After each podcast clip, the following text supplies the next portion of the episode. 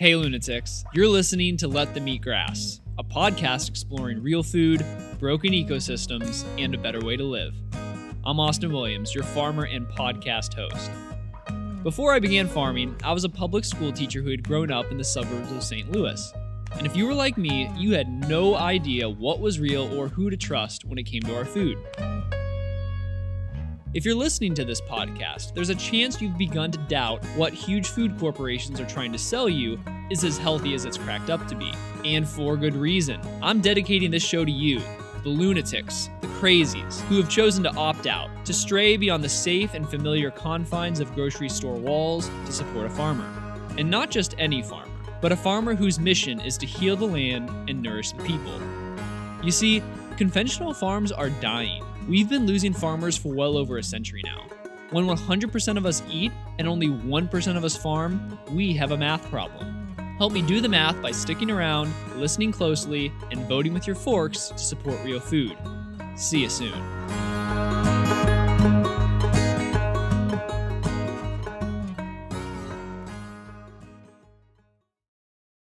The goal for this week's topic is to give you a very basic answer to a very complex question.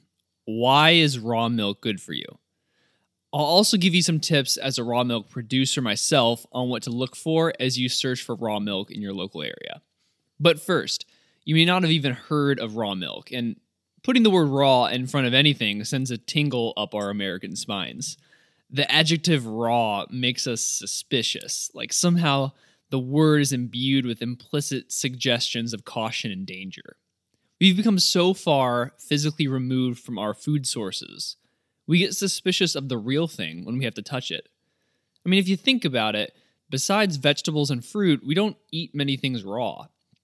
Culture just isn't comfortable with that notion, and even vegetables and fruit are recommended to be washed due to the pesticides that are sprayed on them. Though we don't think about it, we aren't comfortable eating anything that isn't totally sterile. Everything from cooked meat to pasteurized milk exemplifies this. Anything that's teeming with life can't be safe for our body to absorb. But paradoxically, we don't think twice about pumping our bodies full of processed foods, chock full of chemicals and additives. Because these chemicals and additives are completely sterile. Sterility is safe. Raw is not. Stay away from the raw stuff.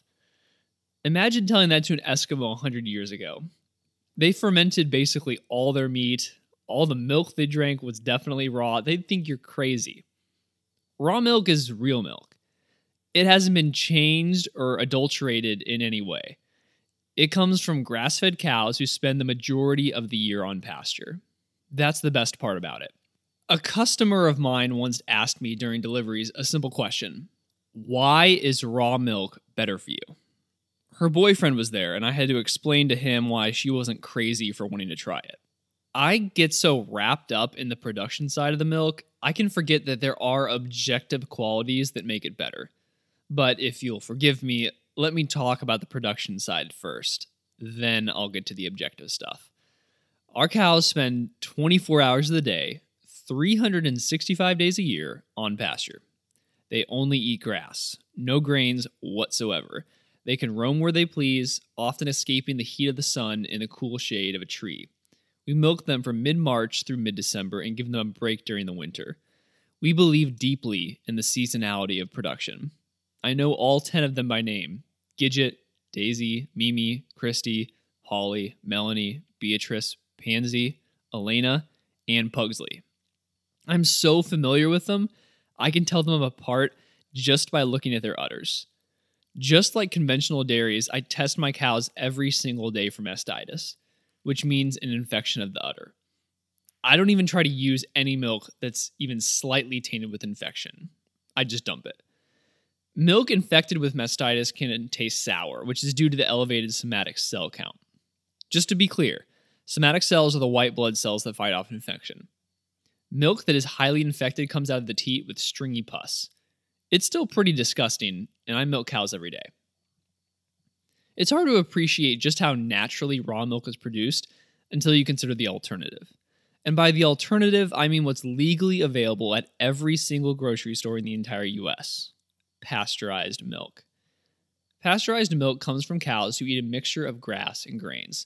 Although it definitely isn't normal, some dairies feed citrus peels, Skittles, and even coffee creamer to their cows to supplement their normal rations. Some conventional cows have access to pasture and some don't. Sick cows get treated with antibiotics, but are sequestered from the herd until they've cleared the cow's system. In their defense, the average conventional farmer wants their cows to be as happy and healthy as possible, because happy cows make the most milk. However, they're also willing to feed them grain to maximize the milk production. There's a connection, though, between those grains and harmful E. coli bacteria. E. coli is a naturally occurring gastrointestinal bacteria that exists in both humans and cows. It's usually very mild and just helps us digest food. So whenever cows are eating grass, the strain stays very mild because grass is a cleanser. So once it hits an acidic environment like your stomach, it gets neutralized and just helps you to digest the food. But whenever cows are fed grain, their intestinal environment's pH is lowered. So the E. coli there also acidifies. Nutrients from the small intestine are absorbed into the bloodstream and become cow's blood. And this blood gets somehow reconstituted into milk once the blood reaches the udder, which I find totally crazy. I don't fully understand it.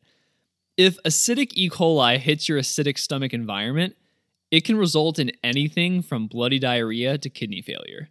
This is one reason why pasteurization is necessary when milking grain-fed cows. That's why I would never be okay drinking raw milk from grain-fed cows.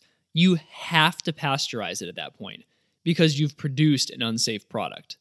But once you pasteurize it, you remove everything about the milk that was exceptional. Now, we arrive back at our original question. Why is raw milk better for you? Some people don't care about the production as long as the product remains the same. I can hear them now. What about your product is different?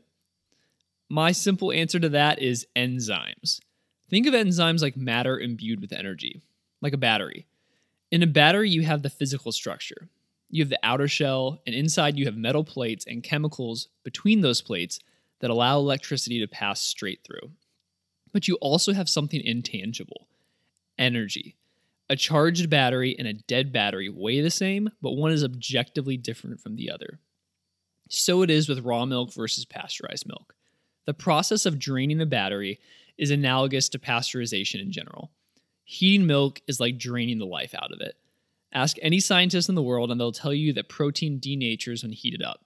That's a fancy way of saying that the protein gets effectively destroyed, so much so that your body no longer knows how to process it correctly.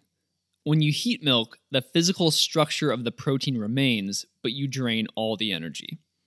Enzymes like lactase, galactase, laxoperoxidase, lactoferrin, catalase, amylase, lipase, and phosphatase are abundant in raw milk, but absolutely lacking in pasteurized milk. Once the cell walls in raw milk are broken, the inherent enzymes do most of the digestive work themselves. If you remove the inherent enzymes from the equation, like in pasteurized milk, your body has to work harder and secrete its own enzymes to do the job. My wife had a candida infection a while back, and that was the result of an unhealthy gut environment. It just so happens that one of the enzymes abundant in raw milk, or lactoferrin, combats the candida infection by binding to iron and facilitating its absorption.